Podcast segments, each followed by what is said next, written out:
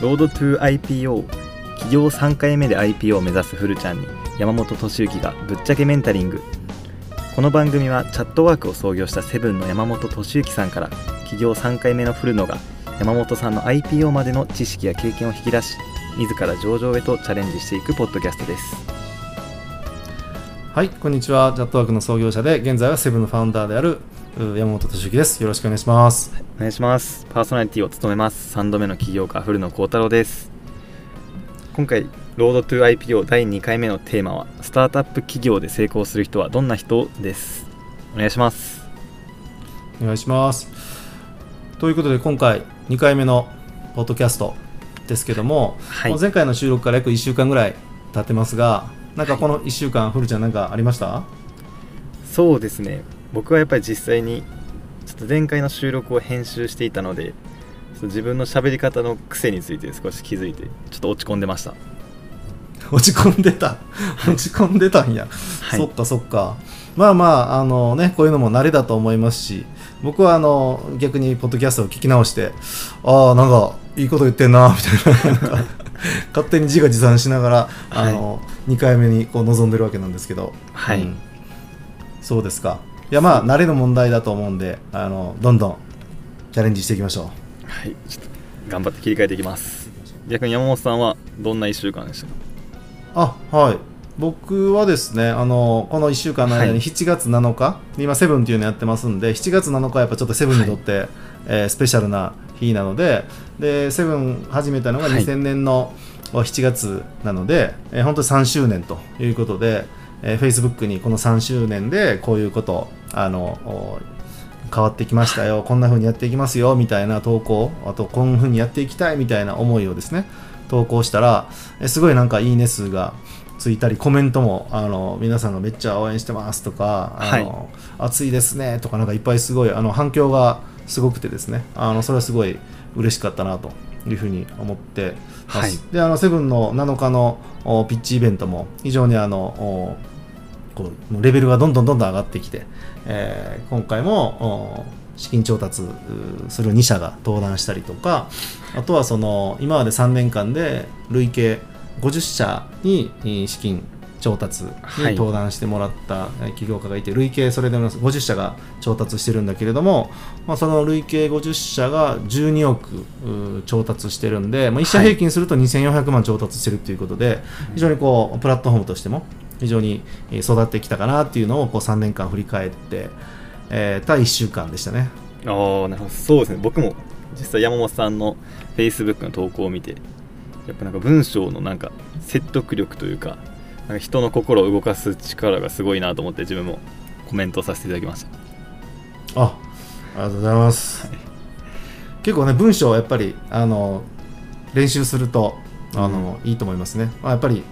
えーある意味文章も一つのプレゼンテーション。もちろんはい。人の前で話すのもプレゼンテーション。なんで、えー本当にこう自分の思ってることをしっかり届ける。まあその企業で言うとその商品サービスがある意味お客様に対してのプレゼンテーションなんで、はい、えー自分がからこう発信するものに関しては、えーいかにこう思いを相手に届けるかというところになるんで、えー企業の成功にもそういうところっていうのはつながってきたりするんで、はい。アウトプットっていうのはすごいあの意識するといいかなと思います。ああなるほどです。それで言うとちょっと質問なんですけどよくなんか綺麗に文章を書くっていうのはなんか本とかで売ってると思うんですけどそこなんか心を動かす書き方みたいなのってなんか答えがなんかあんまりなさそうで本とかになんかなさそうかなと思ったんですけどどうやってなんか磨いたらいいんですかね？文章ね、はい。どうやって磨いたらいいか、まあ、それはあの本当に普段からあのツイッターとかフェイスブックとかで今の時代だったらみんなね発信してる。それはい。も単に思ったことそのまま書くだけじゃなくて、読んでる人がどう思ってもらいたいなとどういうことを伝えたいかなっていう相手の立場に立って投稿する、うん、というのはすごい常に意識するっていうのはすごい大切で。でこれはあの、ビジネスにつながってくるけれども自分の見てくれてる人は、まあ、大体こういう人に向けてはい。こういうことを発信してどう思われたいかっていうのを常に意識するイメージするっていうのはすごい重要かなと思いますね。ああなるほどです。ちょっと僕もじゃあツイッターとかでなんか定期的にそういうのを意識して練習していこうと思いました。なんかあの Facebook とかでその、はい。お僕も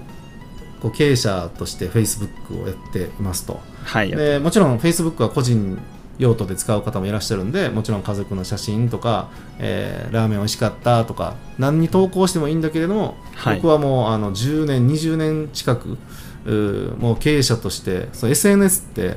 あのみんな順番通りに読んでくれないでしょう。はい。だからその瞬間初めてアクセスした人初めて会った人がパッて一番最新の投稿を見て、はい。そこで判断されるんでいつどの時点を切り取られても自分はどう見られたいかっていう投稿になってないとはい。いけないと。まあ遡ってくれて23個ぐらいだと思うのね、はい。相当知り知りたいと思う人じゃなかったらそんな、えー10投稿とか遡らないと思うので直近23投稿をいきなり切り取られても自分がいつでも届けたいと思っている自分の像はい。フルの像フルちゃん像を、はいあのはい常に、えー意識しておくっていうのは大切かなと思いますね。ああなるほどです確かに山本さんの投稿ってなんか全部熱量高い投稿が多いなと思っていてなんか結構前だと思うんですけどなんか学生の頃ぐらいに上場した会社を作りたいみたいななんか手紙ではないですけどなんか思いやりを綴った紙みたいなのを投稿してるのとかもなんかあの一つの投稿で山本さんらしさ全開みたいな感じの印象がありますね そうねあれは245歳ぐらいの時にはい。3年後の目標っていうのを紙に書いたうん。やつで、まあ、グローバル展開アメリカに会社作ってグローバル展開するっていうのを書いた紙が10年後ぐらいに出てきてはい。3年後にはアメリカに行けなかったけれども7年後にはアメリカに実際行けましたよっていう投稿の件かな、うん。そうですね。すごいですね。確かに。なのでぜひちょっとその辺は意識してやってみてください、はい。やってみます。よし。ってことでじゃあ本題の方に入っていきます。一応今回のテーマがスタートアップで起業を成功する人はどんな人なのかっていうところで山本さんは実際起業家スタートアップ起業家としても演じる投資家としてもスタートアップの起業家を見てると思うんですけどなんかどういう共通点とか成功してるスタートアップ起業家ありますかね？そうですね。はい。まあ、成功してる起業家は、まあ、自分も、うん、そうだね、まあ、大成功してるとも全然思わないけどそれなりに、まあ、今まであの学生から起業して、はい。えー生き残り続けていろんな事業をやってきている中で、まあえーそれそれなりの成功してきてるうんと思っているんだけれども、はいうん、やっぱりあのそうやね、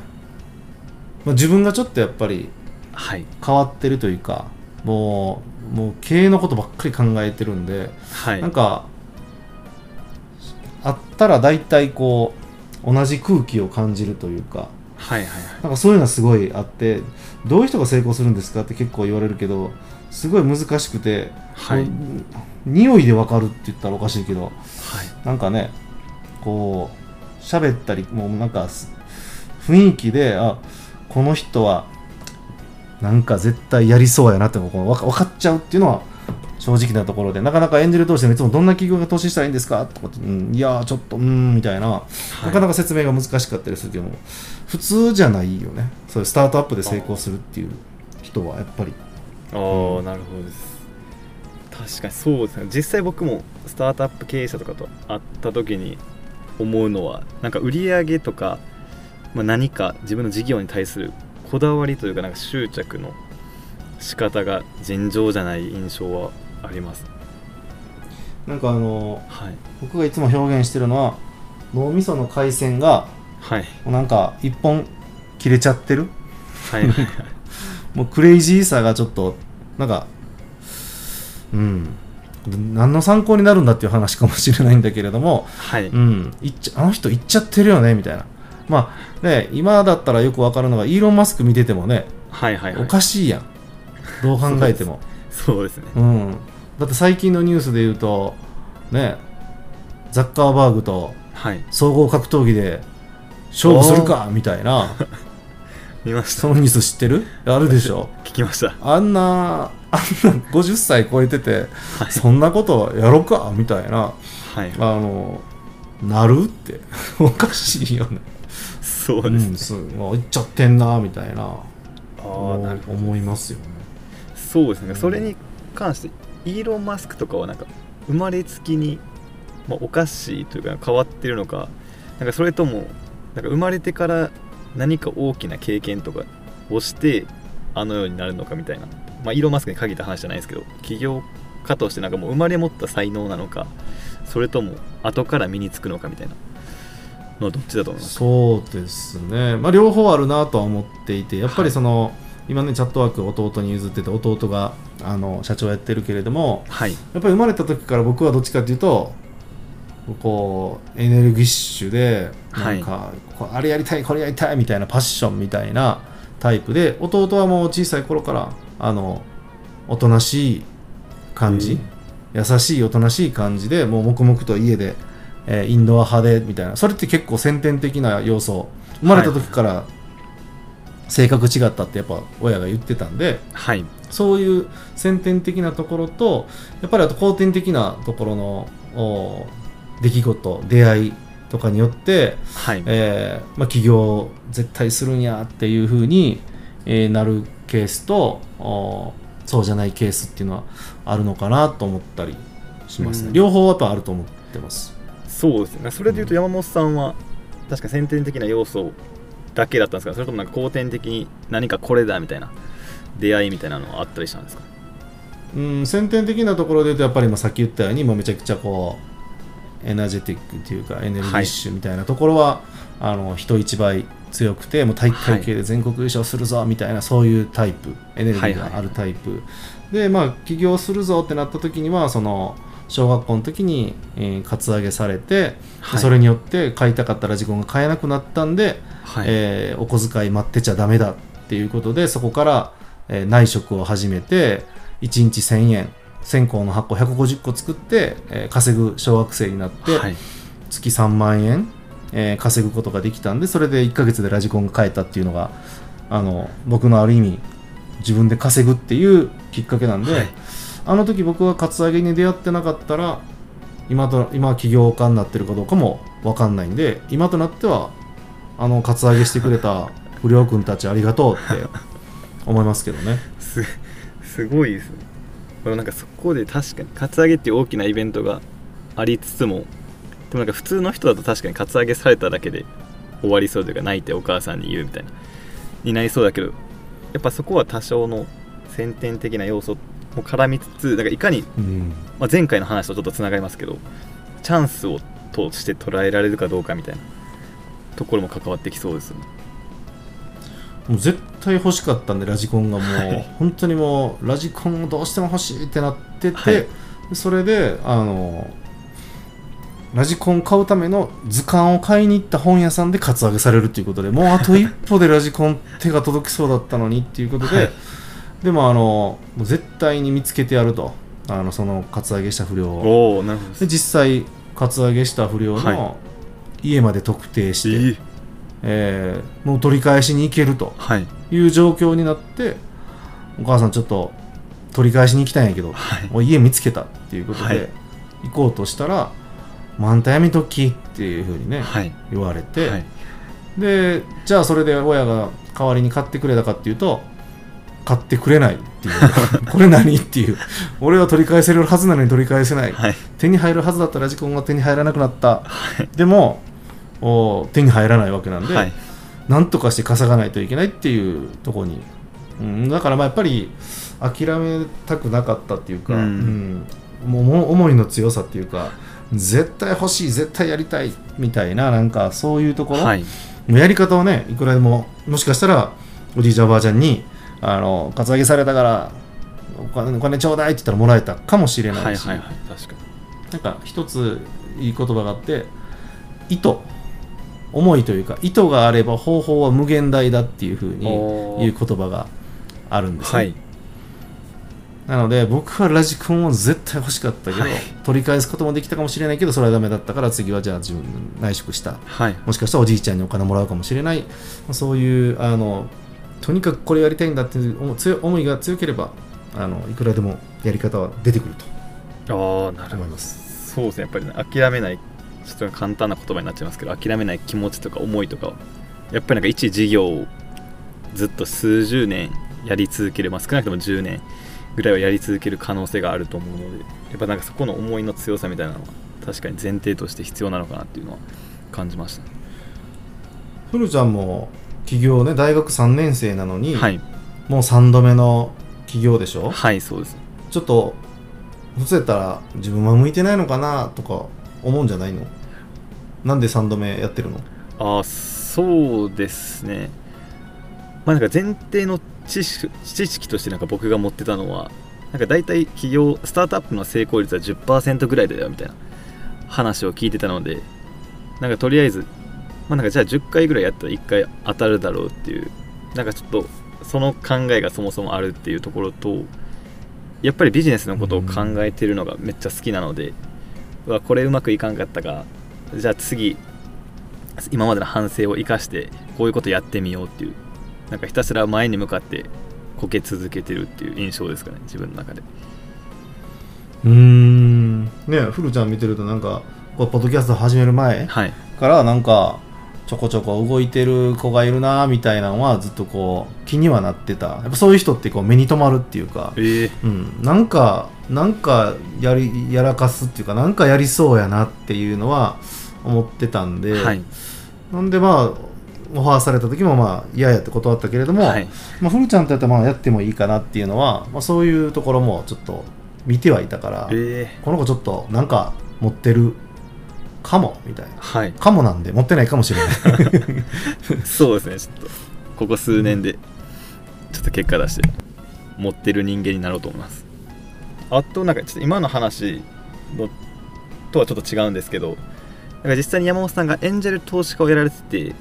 そこの今の話で言うと熱意が結構起業家には必要っていうところだと思うんですけど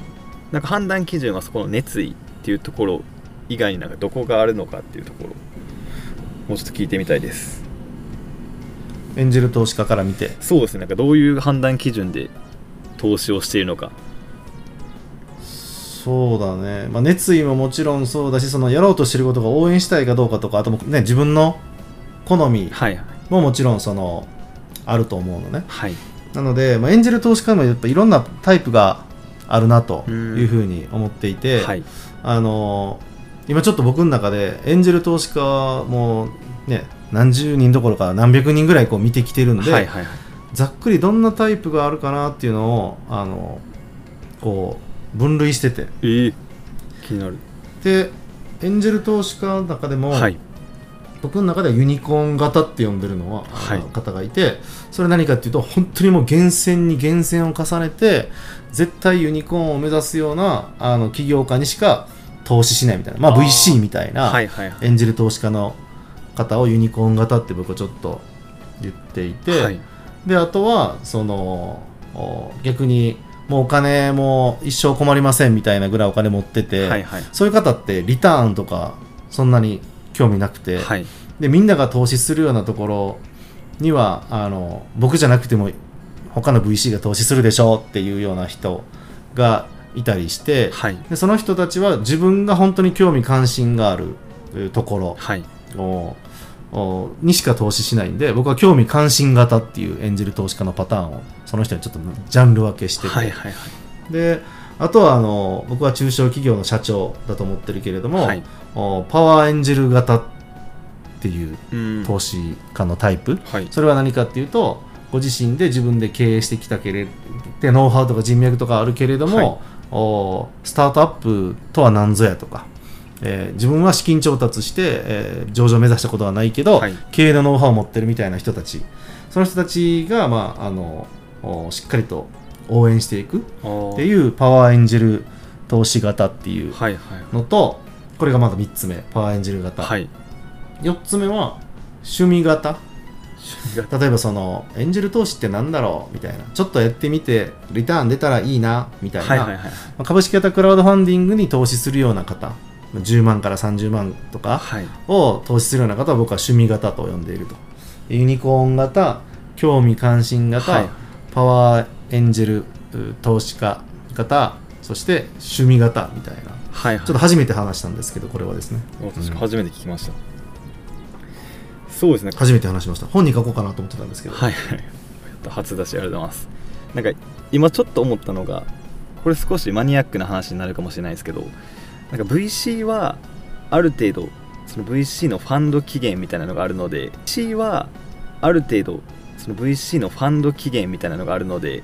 結構10年ぐらい経ったらある程度 IPO とか M&A をせかすみたいな話をちらほら聞くんですけどなんか今の話聞いてるとエンジェル投資家はあんまりそういうせかすとかがなんかなさそうなのかなとか思ったんですけどどうですか？うん、エンジェル投資家はあの追加では入れてくれないとか、はい。ひ1人当たりの投資額はち小さいとか VC に比べてそのお違うところはあるけれども、はい。あのメリットとしては誰も期限気にしない、はい。基本的には。変なエンジェルを選ば選ばなければ期限は気にしないし、はい。基本は応援姿勢うんですね、うん、っていうのは、まあ、エンジェル投資家のいいところかなと。で VC の場合は1回あたりの投資額が大きかったりとか、はい。であそこの VC が投資してたらじゃあここもっていう感じで他の人が参加してくれたりとか。はい。っていう感じで、まあ、あのいろんなパターンがあります。それもまあ投資家と起業家っていう書籍の中にあのエンジェル投資家と、はい。えーベンチャーキャピタルの違いみたいなはいはいはい。のはあの全部うん細かく書いてあるんで、はい。またよかったらそういった書籍の表を見ていただくと分かりやすいかなと思います。おありがとうございます。じゃあちょっとお時間も近づいてきたのでそろそろ締めに入らせていただきます。ロードトゥ IPO 企業3回目で IPO を目指すフルちゃんに山本俊之がぶっちゃけメンタリングここまでお聞きいただきありがとうございます。番組への感想は「ハッシュタグ Road to IPO」でツイートいただけると嬉しいですロードトゥ IPO に関してご意見ある方は概要欄にフルノのツイッターリンクがございますのでそちらからご連絡お願いいたします。それではまた来週。